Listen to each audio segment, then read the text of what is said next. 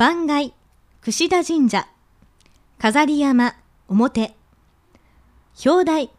博多つ最高の礎、人形師、中野真一、戦国の世、博多の町はたびたびの戦に見舞われ、荒れ果てておりました。天正15年、1587年、時の関白豊臣秀吉は、自ら大軍を率いて九州征伐を果たし、九州博多にも平安がもたらされたのでした。しかし、前々から博多という地の利便性に注目していた秀吉は、姉妹喪失や神谷宗丹という博多商人などの力を使い、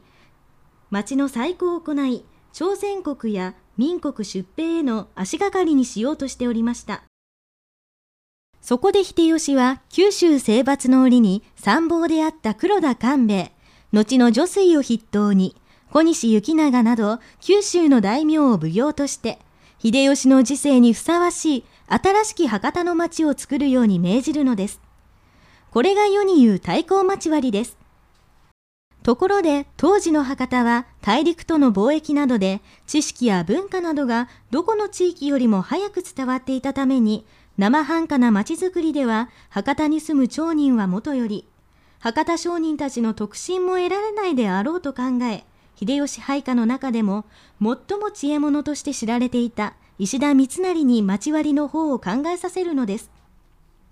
いろいろと考えた末、困り果てた石田三成は、懇意にしている神谷宗丹に、いかにしたがよいかと尋ね、宗丹は妻の兄で、慶鉄元祖という僧侶に近代的な町づくりに協力するように依頼しました。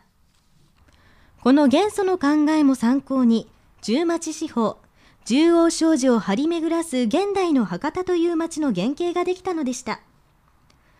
この飾り山笠は戦火に疲弊した博多の町を豊臣秀吉が博多ゆかりの人々と協力して復興させていく太閤町割の一場面です。